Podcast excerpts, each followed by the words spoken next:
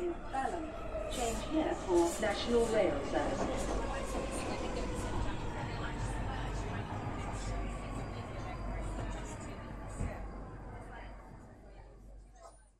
Bine ai revenit în stația Londra. Eu sunt Manuel Cheța de la manuelcheța.com și tu asculti podcastul Un român în Londra. De data aceasta suntem la episodul numărul 174, denumit Start Travel Mania. În episodul 174 al podcastului vreau să vorbesc despre procesul de cumpărare a unei case în Londra, sfaturi practice și despre deschiderea sezonului de plimbări. Înainte de orice, vreau să anunț faptul că podcastul de față este partea Think Digital Podcast Network și că mă găsești pe Podbean, iTunes, Spotify, Radio.com și pe YouTube. Pe Radio.com asculti podcastul ăsta în varianta scurtă în fiecare joi pe la ora 6 seara. Pe orice fel de platformă unde asculti podcastul de față, nu uita să dai like, share, comment, distribuire, orice se dă pe acolo, steluțe, inimioare, cornițe, orice, în așa fel încât podcastul de față să ajungă la cât mai mulți oameni, pentru că îi ajută și pe cei din țară și pe cei din afara țării. Și bineînțeles, înainte să intru în subiectele de zi cu zi, vreau să laud vreo câțiva oameni faini. Sunt cei de la Rande Hub, care te ajută în probleme de muncă și de Brexit.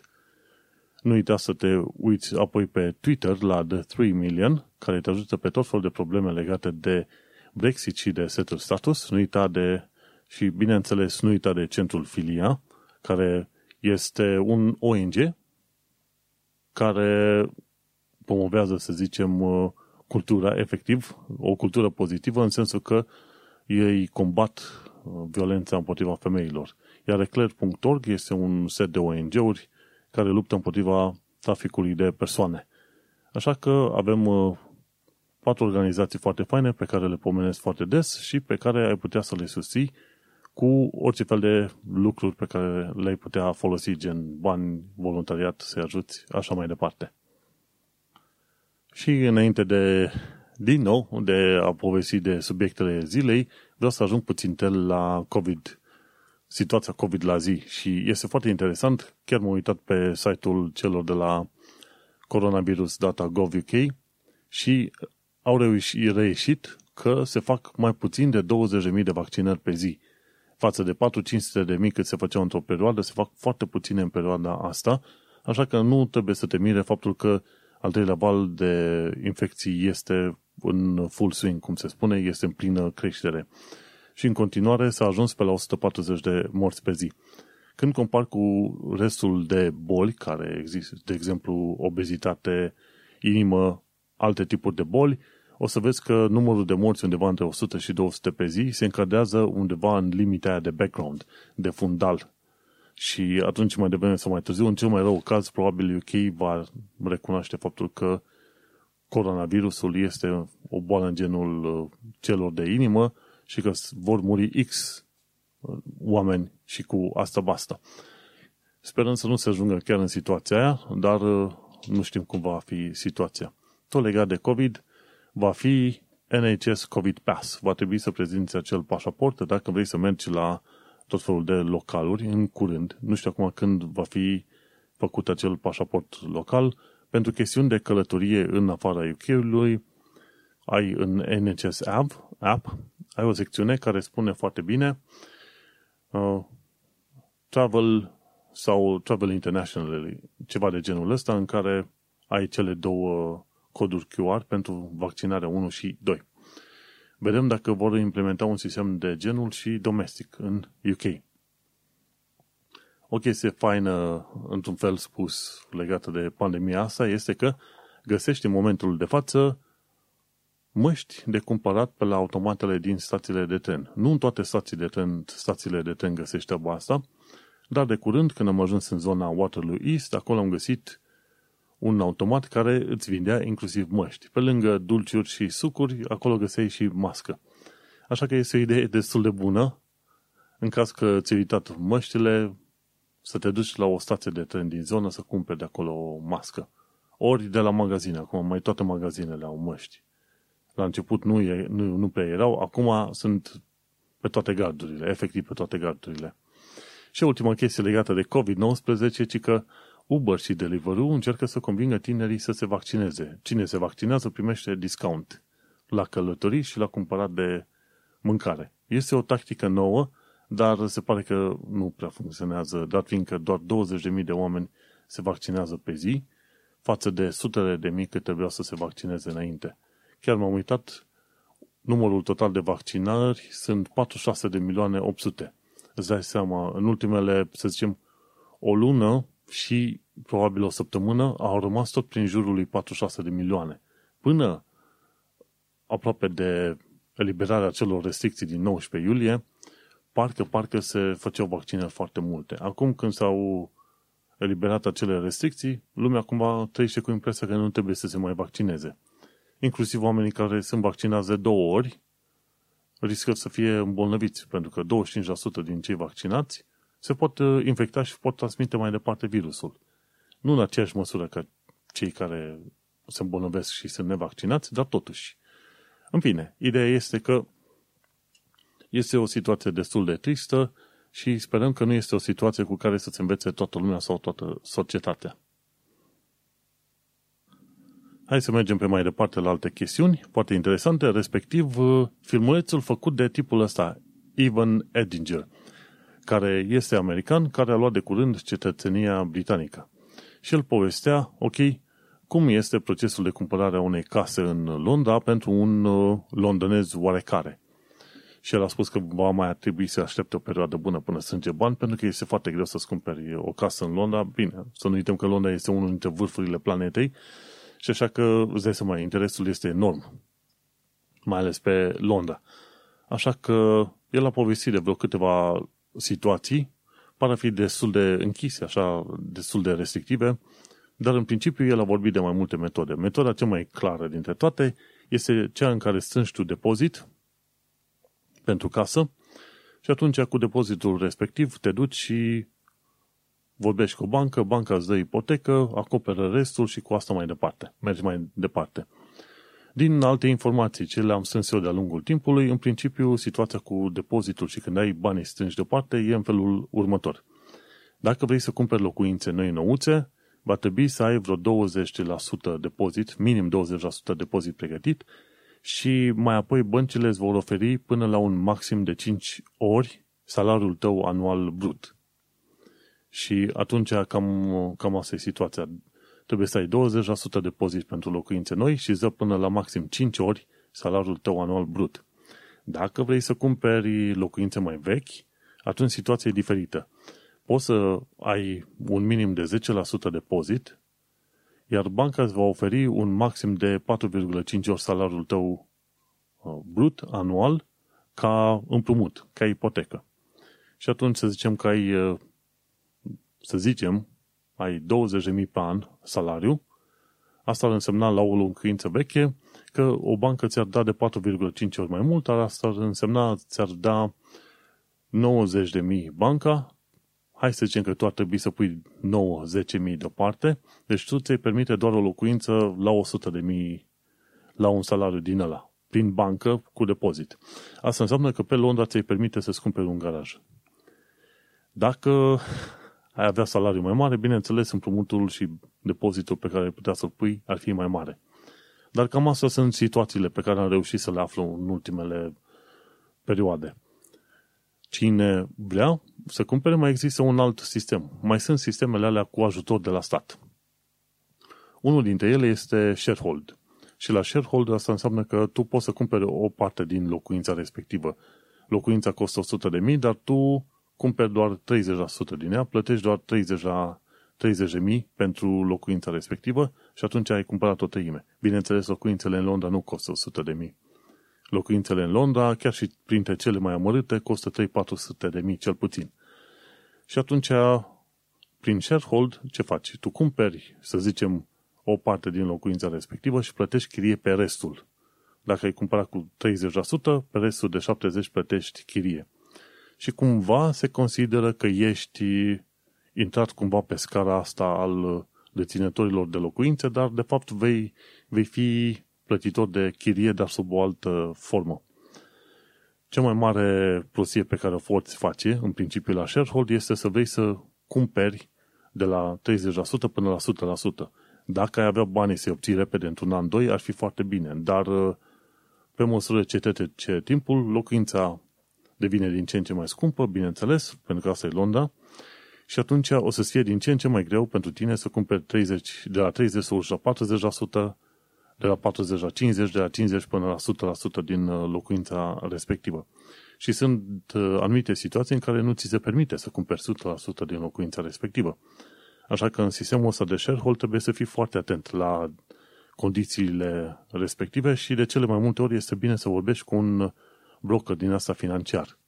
Nu mergi să faci. Și în principiu, când ai nevoie de cumpăra locuințe, pe partea de acte ai nevoie de un solicitor, iar pe partea de, de finanțe ai nevoie de un broker financiar. Și din ce am înțeles eu, brokerii financiari ajung să fie plătiți de fapt de bănci, de băncile care ajung să dea acele ipoteci. Deci ei legătura cu firma de brokeraj financiar, ei îți dau toate sfaturile posibile, odată ce ai semnat contract prin ei, asta înseamnă că banca respectivă îi va, îi va plăti o anumită sumă, ce știu, 500, 1000 de lire, ceva de genul ăsta. Bun, și cam asta este situația cu sharehold, pentru cine vrea să-și ia în UK. Un alt sistem de ajutor prin, din, prin stat ar fi Help to Buy. Uh, până ajung la Help to Buy, una dintre condițiile la sharehold este să nu ai locuințe în afara țării. Și atunci, ca anecdotă așa, ce, ce am mai aflat este că tot felul de oameni când au aplicat pentru sharehold, că au avut că n-au avut casă în afară, că au avut că n-au avut o căruță în afară sau ceva, s-au declarat uh, oamenii, uh, cum se zice, gen single și că nu mai au casă sau ceva. Nu înțeleg acum care ar fi regula să ai o casă sau să nu ai o casă în afară, atâta timp cât lucrezi tu în UK și îți plătești toate taxele și tu ești la care până la urmă trebuie să acopere toate costurile. Așa că probabil s-au gândit ăștia să evite situații în care, ce știu, să folosesc de help to buy tot fel de bogătani din ăștia arabi sau probabil ruși. Ori chinezi, cine știe. Și atunci probabil de aia au inventat regula asta să ne ai locuință în afară. Dar pentru marea majoritatea românilor, unii au, unii n-au și atunci cine apelează la asta se declară din prima, băi, n-am nimic în afară și gata, lăsați-mă în pace. Și același lucru este și la Help to Buy. Și la Help to Buy, la fel, e o condiție mai nouă, ci că dacă, chiar dacă ești cu partener, cohabiting, ceva de genul, dacă ești în o relație mai lungă, locuiești cu partenerul și partenerul are locuință, atunci tu nu ești eligibil să fii ajutat prin acel uh, sistem Help to Buy. Deci asta este o importantă chestie de ținut, de ținut minte. Și pe sistemul Help to Buy, ce se întâmplă? Îți dă până la 40% din valoarea locuinței, tu pui deoparte 5% și banca atunci îți dă o ipotecă pe restul de 55%. Și asemenea sisteme sunt uh, chiar foarte faine, numai că cel mai bine pentru orice om care aplică în acel sistem trebuie unul să, să specifice că este singur și că nu este niciun fel de relație. Și atunci procedura va merge chiar foarte bine în continuare. În momentul în care spui că ești într-o relație, situațiile se complică, ți se cer documente extra doar pentru că ești într-o relație cu cineva și nici nu știi cât și cum durează relația respectivă. Așa că în mai toate sistemele astea în care ți se cer ajutor de la stat, în principiu trebuie să ești nevoit să specifici, domnule, sunt singur, pentru că altfel situațiile vor fi foarte complicate pentru tine când este vorba să treacă la chestiile de hărțogăraie efectiv. Așa că tipul ăsta, Evan Erdinger, a spus că este puțin cam dezamăgit de sistemele astea și că va trebui să mai aștepte să strângă el bani, probabil încă vreo câțiva ani de zile, până va reuși să pună deoparte un depozit inițial cât de cât ok, ca să-și permită să-și ia, să zicem, o locuință în Londra. Într-adevăr, să nu uităm că Londra este unul dintre marile orașe ale lumii, pe același nivel cu New York, cu Beijing, cu Tokyo, cu Shanghai și alte asemenea orașe. Așa că cine reușește până la urmă să-și ia locuință chiar în Londra, atunci îți dai seama că este un om care ar fi putut să-și ia locuință în orice altă parte a planetei, pentru că nu, vorba aia. Aici e cu, cât, cu atât mai mare efortul. Și cam astea sunt informațiile, să zicem, inițiale legate de luat de locuință în, în UK. Și mi se pare că sunt chiar destul de mulți români care și-au luat locuință prin toate sistemele posibile, inclusiv uh, ei punând bani jos, depozit sau poate chiar cu bani jos, pentru că, din ce am înțeles eu de curând, undeva pe la vreo 10% din românii care vin în UK își fac tot felul de firme de ale lor. De la brutărie, de la magazin, până la, ce știu, salon sau alte chestiuni și atunci îți dai seama, oamenii ăștia mai devreme sau mai târziu strâng suficienți bani să cumpere cu banul jos, dacă e să te uiți așa. Și o statistică foarte interesantă publicată de cei de la, mi se pare, Europa Liberă, care spuneau undeva pe la vreo 90%, 90.000 de români au tot felul de firme. Acum, nu știu dacă la firme sunt trecuți și self-employed sau nu. Asta n-am înțeles prea bine. În, în principiu, din articolul respectiv, spunea că au firme. Și atunci asta înseamnă un lucru extraordinar de mare. 10% din imigranții din România să creeze business-uri în uh, Londra, ceea ce este un lucru absolut uh, extraordinar. Hai să mergem și la următorul subiect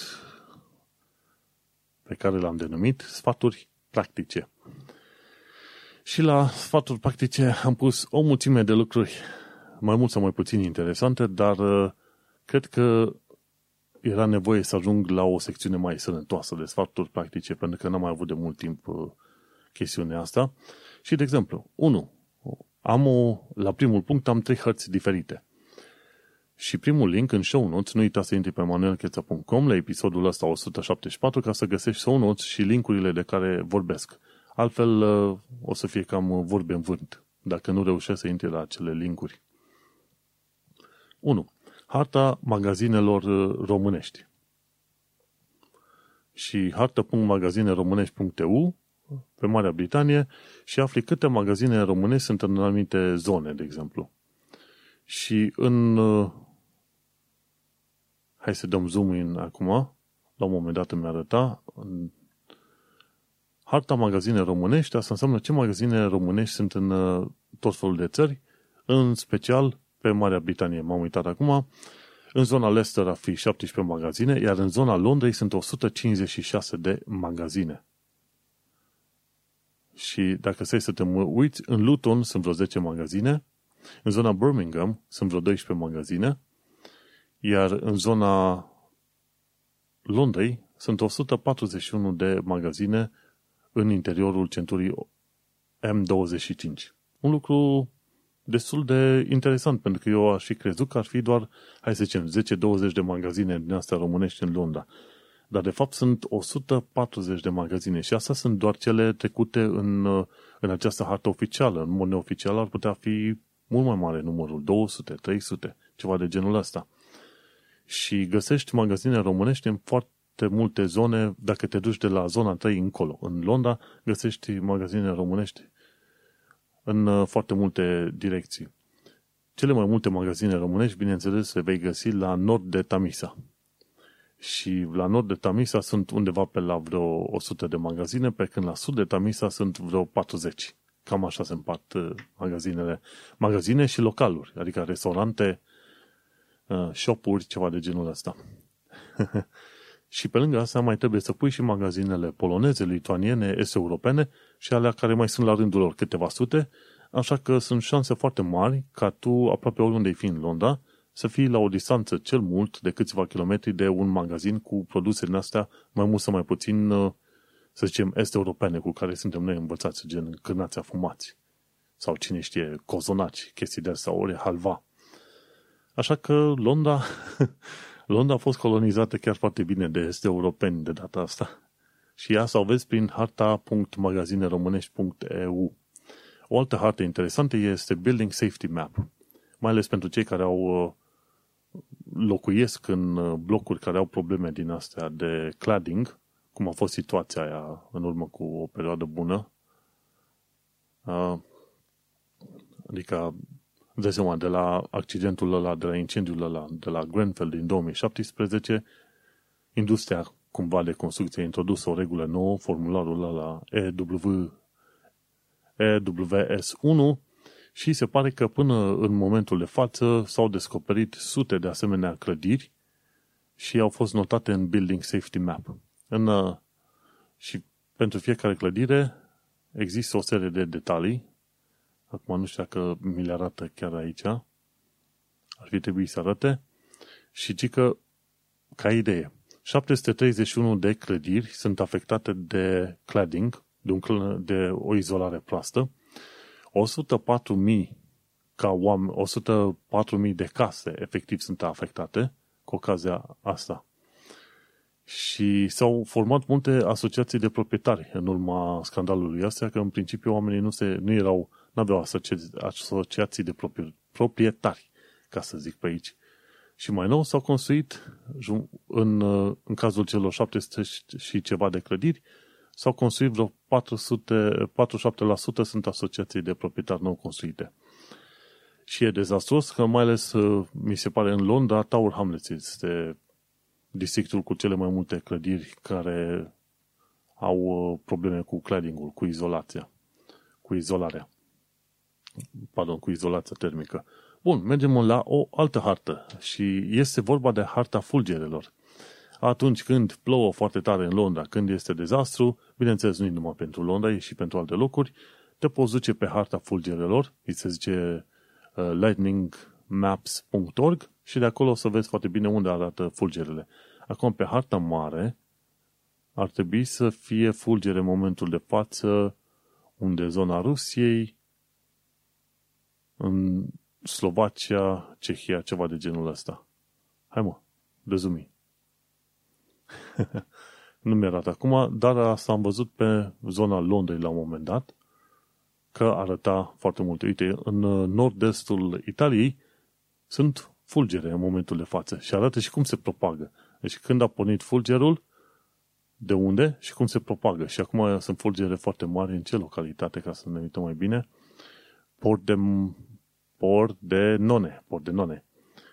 Și mai sunt uh, iarăși fulgere în momentul de față, unde? În zona Cehiei. Nu are rost să citesc numele respective. Și România este evitată deocamdată de fulgere. Dar e fain, foarte faină harta asta, doar ca și curiozitate. Asta e a treia hartă pe ziua de astăzi.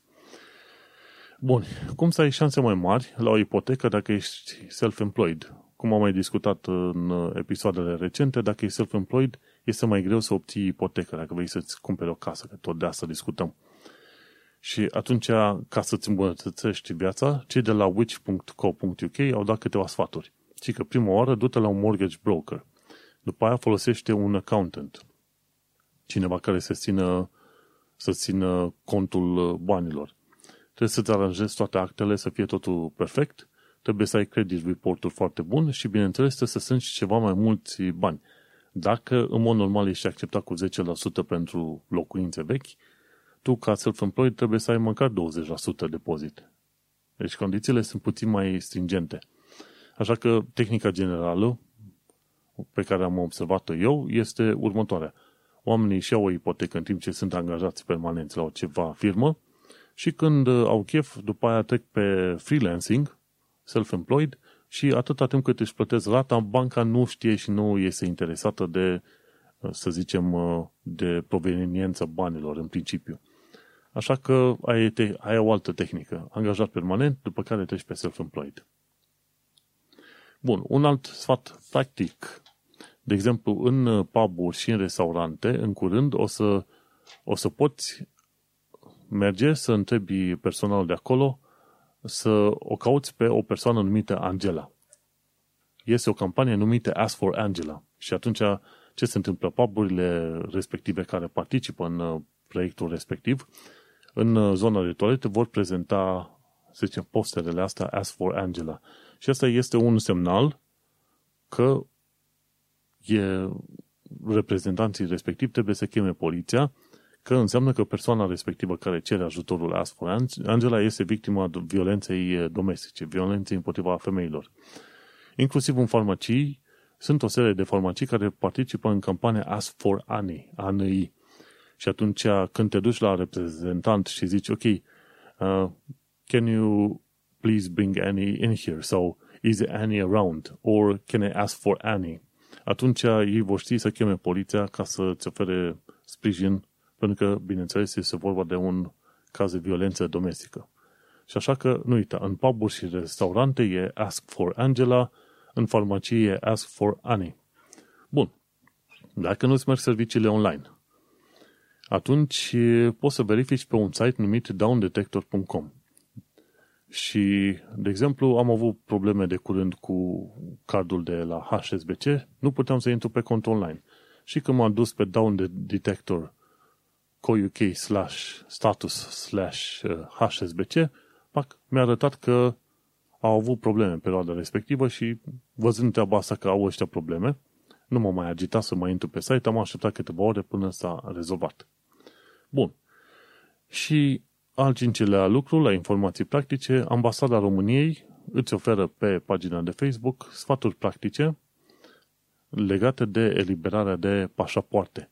Și am înțeles că în UK este o situație specifică sau uh, inedită, ca să zicem așa, dar fiindcă sunt foarte mulți români aici, foarte mulți români s-au pus să-și facă pașapoartele în perioada asta și ambasada din uh, Londra trebuie să se ocupe de mult mai multe cazuri decât oricare altă ambasadă de pe planeta asta. Așa că zice, ci că ambasada vrea să informeze următoare, ci că secția consulară a ambasadei, ci că pașapoartele se eliberează de autorități în 60 de zile lucrătoare, așa, uh, ci că poți să verifici dacă pașaportul a venit, dacă, dacă te uiți pe site-ul online, gen londra.my.ro slash caută liniuță pașaport și acolo să vezi dacă îți vine pașaportul. Și dacă nu ai lăsat plic plătit, gen să-ți trimită acasă pașaportul la locuința din UK, atunci trebuie să te duci în persoană la adresa 22 Glenthorne Road, Glenhouse, Hammersmith, în Londra, codul W6O0NG. Fără programare și atunci ți de acolo dacă nu ai făcut cerere să fie trimis acasă. Și ci că pașapoartele se pot ridica de luni până joi între orele 2 și 3 și vineri între 9 și 1. Și cam atât. În fine, și cam asta este treaba. Adevărul e că am înțeles că este inundație mare cu oamenii care vor să facă pașapoartele. De ce? Pentru că gândește-te, sunt o mulțime de oameni care au venit în UK și au venit cu buletinul. În ideea că, fiind în Uniunea Europeană, te poți mișca cu buletinul de colo-colo. Iar chestia asta a ajuns să-i lovească puternic pentru că se pare că până la urmă și UK și mulți alții preferă să se ocupe în continuare de pașapoarte la transport, nu altfel. Și cam atâta cu informațiile noastre practice. Sper că uh, s-au, uh, s-au strâns ceva informații suficient de utile pentru următoarea săptămână, ca să zicem așa. Și cu ocazia asta am terminat prima parte a podcastului, parte difuzată la radio.com joia pe la ora 6 seara. Pentru cei care vor să asculte restul podcastului, să nu intre să intre pe manuelcheța.com la episodul numărul 174. Ne mai auzim? Baftă! Și acum hai să mergem pe mai departe la următoarele secțiuni, gen uh, limba engleză și cultura britanică. Am, am aici suficient de multe detalii încât să, să scriem o carte imediat. Dacă ne punem să ascultăm toate cele 174 de episoade cu lucrurile pe care le-am povestit, cred că putem scrie o carte cât de cât. Bun, hai să mergem pe mai departe, ci că ce a însemnat BBC pentru oamenii din anii 60-70. și acolo este un interviu dat pe Twitter de către cei de la BBC Archive și este o doamnă care povestește ce a însemnat BBC pentru ei când erau tineri și viața foarte săracă și dificilă, pentru că, vorba aia, în UK sărăcie era destul de mare, este și acum, dar era mai mare în trecut. Și au povestit despre BBC și ce a însemnat BBC-ul pentru oamenii ăștia, mai ales trezindu-se cu emisiuni care erau câteodată mai poși, pe care nu prea le înțelegeau ei, oamenii din clasa muncitoare.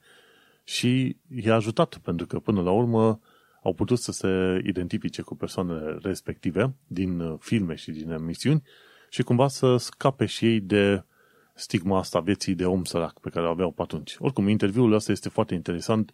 L-am ascultat uh, de curând, e numai 4 minute și ceva, dar modul în care povestește doamna respectivă este super tare. Bun, mergem pe mai departe. Să nu uităm că BBC-ul a fost uh, creat undeva prin 1922, a început să facă primele emisiuni din astea online, online, pardon, a intrat online, dar emisiunile le făceau pe radio exclusiv.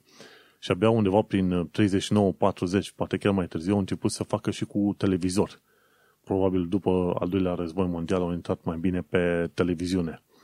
Și în continuare BBC-ul are un buget enorm de câteva miliarde, mi se pare, pe an, are show-uri, filme artistice, spectacole peste pe spectacole, este chiar puternic. E, când te uiți la BBC și dacă îți place ce vezi la BBC, este cam ceea ce ar fi trebuit să fie TVR în România și n-a fost. Cu câți bani s-au băgat acolo și totuși n-a ajuns în punctul respectiv.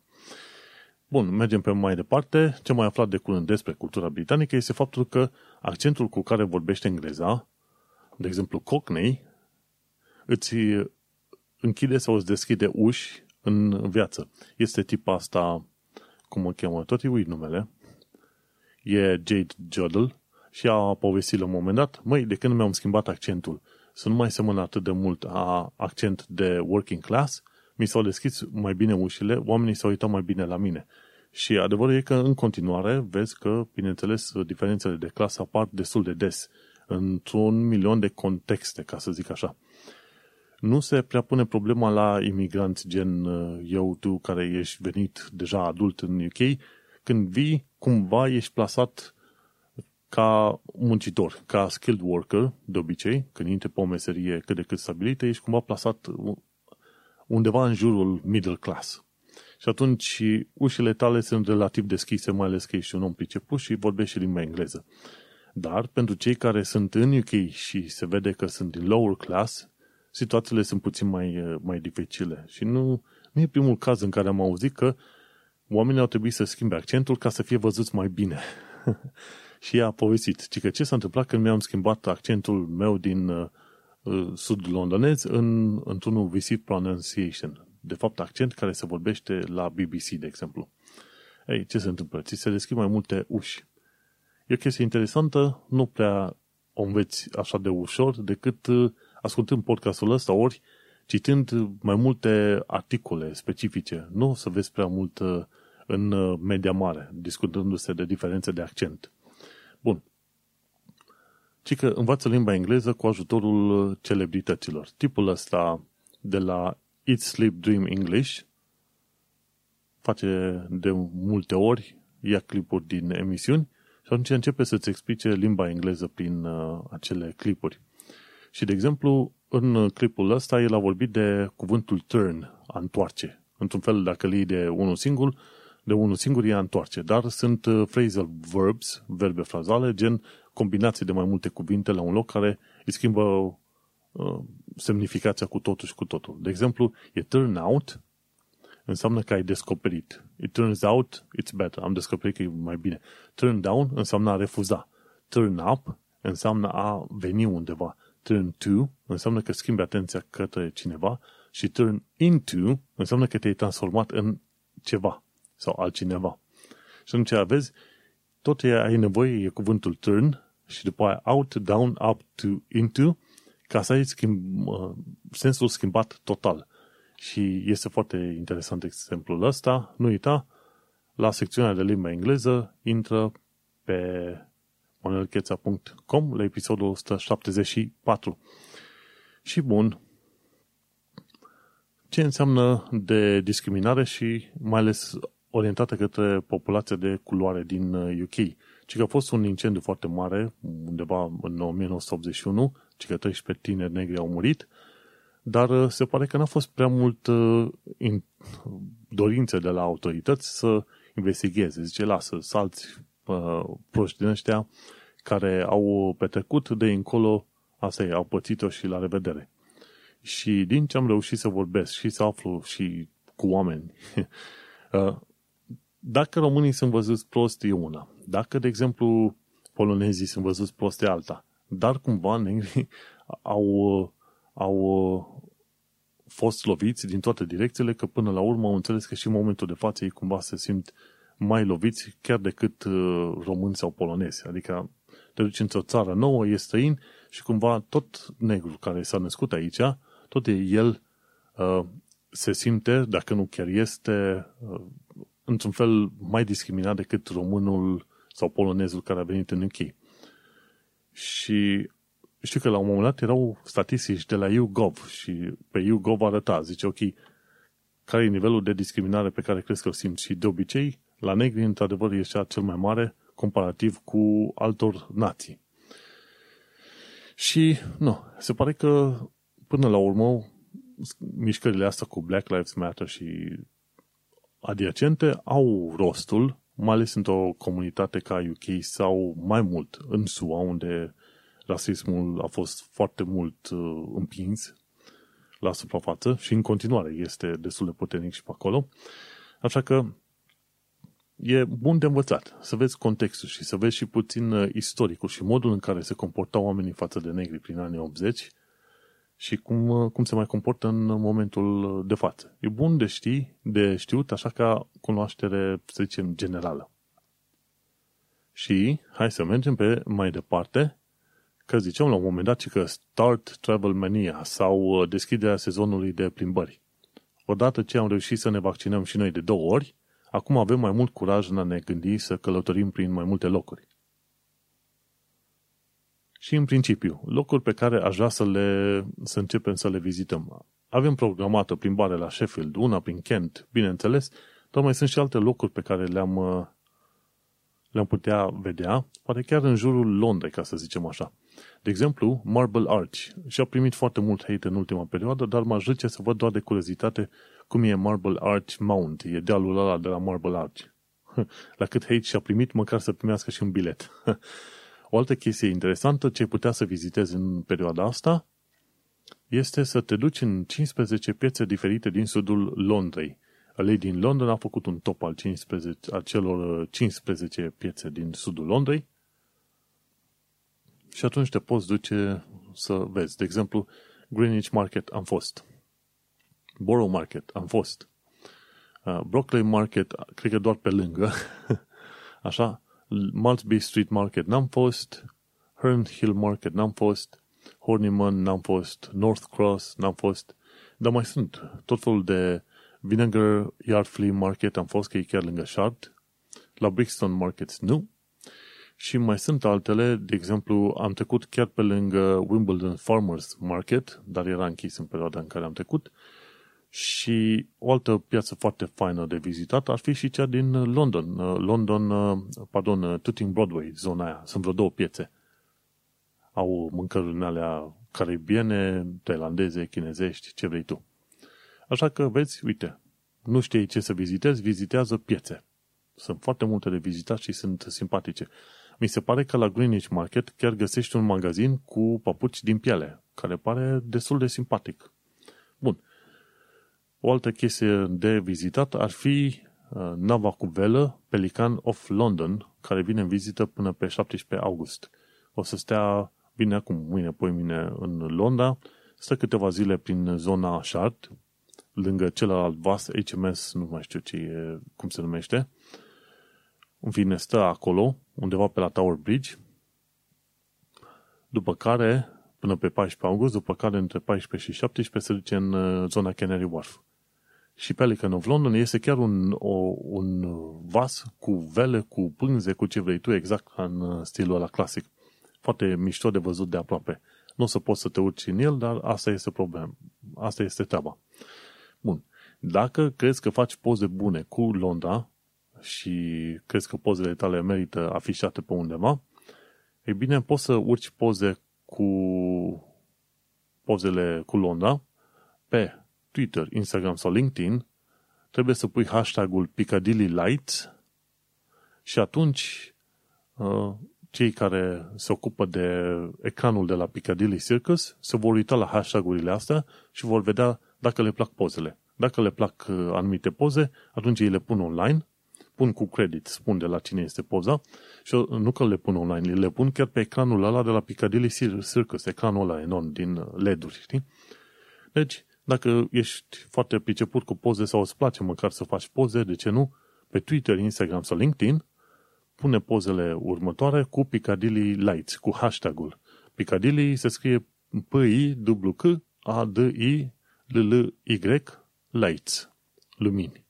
Piccadilly Lights. Și atunci, cine știe, poate poza ta va apărea pe Piccadilly Circus pe ecranul respectiv cândva.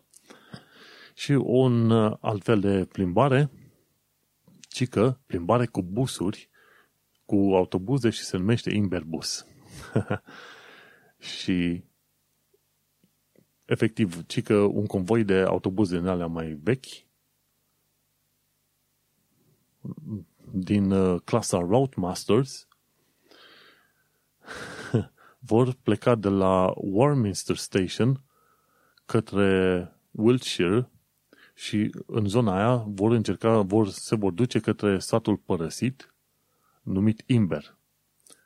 Și atunci te poți plimba cu autobuzele respective, nu știu exact cât de mult costă, nu trebuie să faci booking, dar te duci direct acolo și este un, o nouă metodă prin care poți să te plimbi și să vezi locurile din afara Londrei și eventual un, un sătuc pierdut. Deci, te ia din, de la Warminster Station și te duce până la satul abandonat numit Imber, în zona Wiltshire.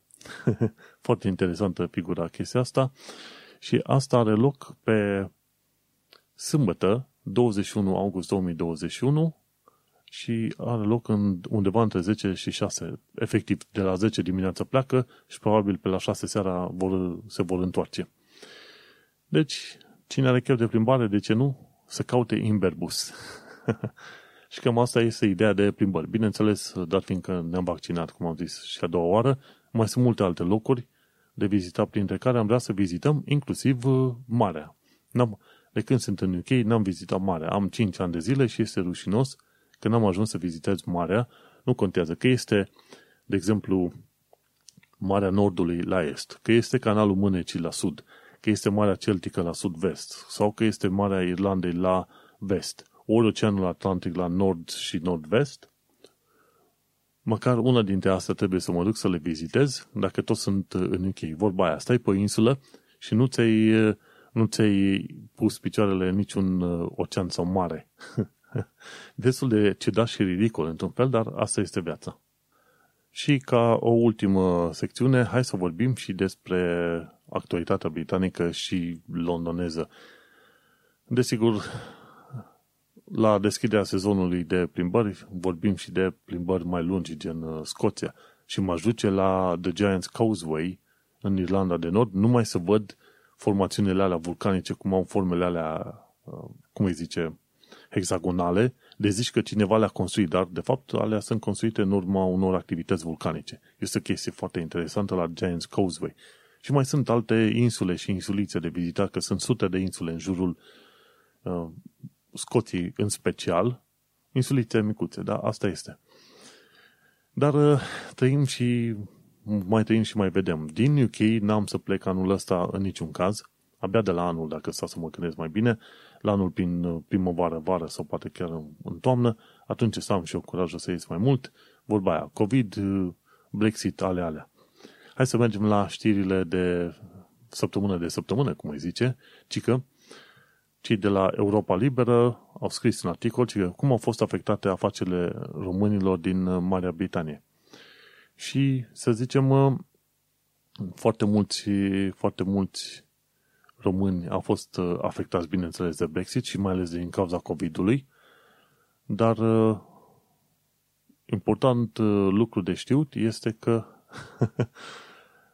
oamenii ăștia sunt foarte dedicați. Aproape 100 de mii de oameni au deschis tot felul de afaceri și în articolul ăsta nu spune că ar fi self-employed, ci mai degrabă efectiv din zona de transporturi, în zona de construcții, zona de restaurante, cine știe, și de înfrumuse, înfrumusețare și foarte probabil și probabil în uh, domeniul IT. De ce nu? Așa că, uite, cine ar fi crezut, n-am știut, 10% dintre români, și uite, e vorba și de Dracula Winehouse, cineva care a descris o casă de vinuri, efectiv numai de vinuri. 10% dintre români sunt uh, antreprenori jet budget. N-ai ce să comentezi la treaba asta. Bun. tot legat de Brexit, probleme la graniță, inclusiv pentru cei care locuiesc de 20 de ani în UK. Și oricum, când am venit în UK, mi-am și zis, dacă stau mai mult de 2 ani, stau ca să-mi iau pașaportul. Brexit sau no Brexit. Și oamenii ăștia care au stat în UK atât de mulți ani și nu și-au făcut pașaport sau nou la cetățenia, este o mirare mare pentru mine. Sunt anumite situații cum e Olanda. Nu-ți permite să ai altă cetățenie. Poate atunci mai suporți și zici, ok, nu-ți iei altă cetățenie, că nu vrei să o pierzi pe aia originală. Dar uh, uite că mulți alții sunt cumva luați la rost de ăștia de la de grăniciere efectiv, pe tot fel de motive, care mai de care mai ciudățele. Și câteodată oamenii sunt ținuți și o oră la graniță și sunt interogați. Pentru ce vii, de ce vii, cum ai venit? Păi, mă, sunt de 20 de ani de aici, am și casă, am și masă și tu mă, mă ții la granița iurea. Bun, ce am citit de curând în, în Wikipedia, că citeam pagina de UK, de United Kingdom a Wikipedia. Ci că în 2011 poloneza era a doua limbă vorbită în UK. Bineînțeles, sunt mult mai mulți, să zicem, asiatici aici, asiatici de genul pakistanezi și indieni, decât polonezi și decât români la un loc.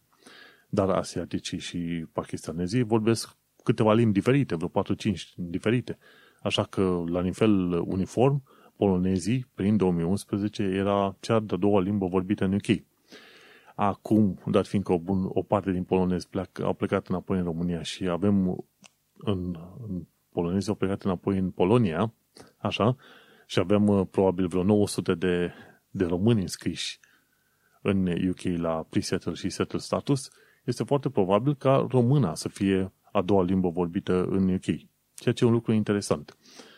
Și o inițiativă bună pe care o au românii în toată perioada asta este să, și, să se și implice politic. Nu știu acum câți polonezi s-au implicat politic, dar cel puțin la noua tură de alegeri locale, noi avem uh, trei români, două, două femei și un bărbat, care s-au înscris și sunt consilieri locali pe undeva prin Anglia, în mai multe locuri. Așa că este bun, ai nevoie și de reprezentare politică, pentru că altfel riști să, să nu existi ca grup, ca grup unitar. Mergem mai departe, ci că în curând se, vor, se va introduce latina mai multe școli publice. Nu știu dacă este un lucru bun sau un lucru rău. Ideea este că la școală n-ai ce face, înveți ce materii ți se dau. Acum nu știu care ar fi fost utilitatea, dar în ceea ce privește școlile publice din UK, am înțeles că sunt mai toate ok. Cred că te poți uita în anumite zone și vezi ce note se dau în principiu, dar din ce am înțeles eu, școlile publice din UK sunt ok. Bun. Ce am aflat de curând este că Home Office a creat un site denumit de către jurnaliști fals, prin care speră să-i convingă pe refugiați să nu vină în UK și Home Office a creat un site numit onthemove.org și acolo când cauți detalii de imigrație sau cum să ajungi, ajungi, ajungi în UK ca, ca azilant, te trimite de fapt undeva pe Franța sau pe, pe Franța, Spania sau pe Germania, dar nu în UK.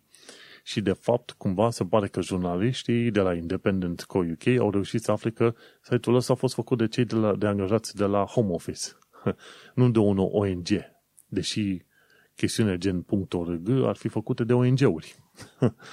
și așa că, uite, Home Office ce zice? Face, pune mai multe restricții, de exemplu, pe canalul mânecii, mai multe vapoare care să blocheze accesul, dar pe de altă parte fac și site-uri din asta care teoretic ar vrea să-i uh, păcălească pe oameni că le dă informații utile legate de uh, imigrație. Și ai, ai fi spus că site-ul ăsta este ok, doar că omite o serie de informații importante, o serie de informații care ar fi, să zicem, un requirement legal. Și atunci motiv, pentru motivul ăsta cei de la Independent le-au bătut obrazul celor de la Home Office și ci că it created a fake organization called On The Move, complete with a logo and glossy branding, which claims to provide migrants in transit with free, reliable and important uh, information. Și după aia zice, uh, Links to the website were pushed out to asylum seekers in France and Belgium as part of a social media campaign that cost the government 23,000 over 5 months. Efectiv, guvernul UK a plătit, a creat site-ul ăsta, un site fake într-un fel, după aia a plătit uh, zeci de mii de lire ca să apară site-ul ăsta ca reclamă în uh, tot felul de feed-uri de social media în zona Franței și a Belgiei, pentru că de acolo vin uh, spre, pe canalul Mânecii. No, și uite-te cum ăștia au fost prinși red-handed, iar cei de la Home Office, nu știu dacă au recunoscut treaba asta. Hai. Da. Hai să ne uităm pe mai departe, nu găsesc acum informații, dar adevărul e că Home Office uh, este într-o să, să zicem, situație complicată în care teoretic trebuie să menține situația, securitatea țării, dar pe de altă parte modul în care face, face așa încât să-ți dea impresia că este de fapt un mare show, un mare spectacol, ci că, ok, nu reușim să reducem imigrația în număr real, nu reușim să reducem infracționalitatea în mod real, bun, ce facem? Hai să lovim în aia care nu pot să se apere. Gen, ok, avem azilanți, unii au drept, unii nu au drept, până la urmă ar trebui procesați, știi? Și atunci Home Office face și o tonă de chestiuni legale. Dar ies la iveală că sunt legale după ce îi dai în judecată și zici, ok, băi, chestia asta nu este ok. Bun. O ultimă chestie pe UK, foarte faină, ci că UK a pus bazele Space Command, ci că o nouă secțiune a guvernului pentru guvernarea spațiului cosmic. Și asta vine la un an de zile după ce SUA au făcut ceva similar. Uh, United States Space Agency, nu Space Agency, Space Force, da. Deci UK, uh, SUA, pardon, a creat Space Force, forțele spațiale, iar UK-ul uh, a creat Space Command. Era de așteptat să se creeze ceva de genul ăsta și aici e vorba de o ramură militară care să acționeze în principiu în spațiul cosmic. Este foarte interesant de citit tratatele alea ale publicate și de NASA și de tot felul de, din asta, organizații internaționale, tratate legate de spațiul cosmic, cum că spațiul cosmic aparține tuturor întregii umanități, spațiul cosmic, uh, în spațiul cosmic nu ne împărțim planete și teritorii, ceea ce e o minciune ordinară. Tot așa cum au fost împărțelile în perioada aia, secolul 16-17, când a fost mare expansiune a țărilor europene, tot așa se întâmplă și cu spațiul cosmic în momentul de față. Îl mai tare se va duce, va ocupa locul, indiferent de acele tratate numite, cum vrei tu, tratatul spațiului cosmic din 1961 sau ceva de genul ăsta.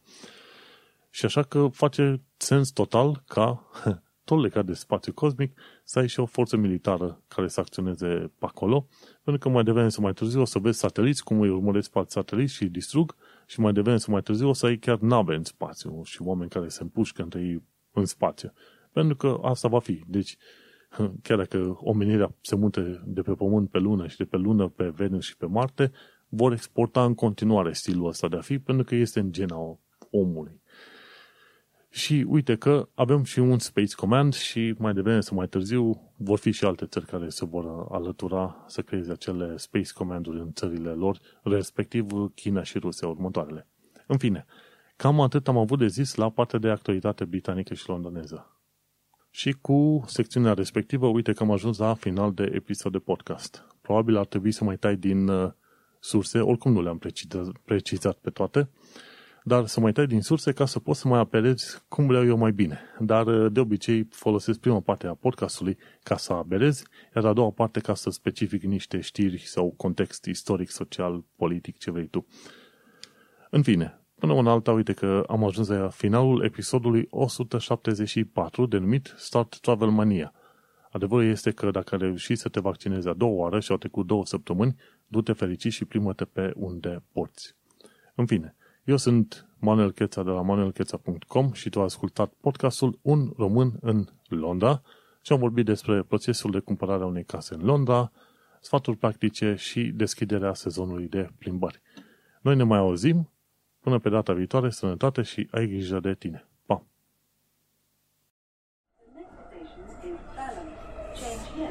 National Rail.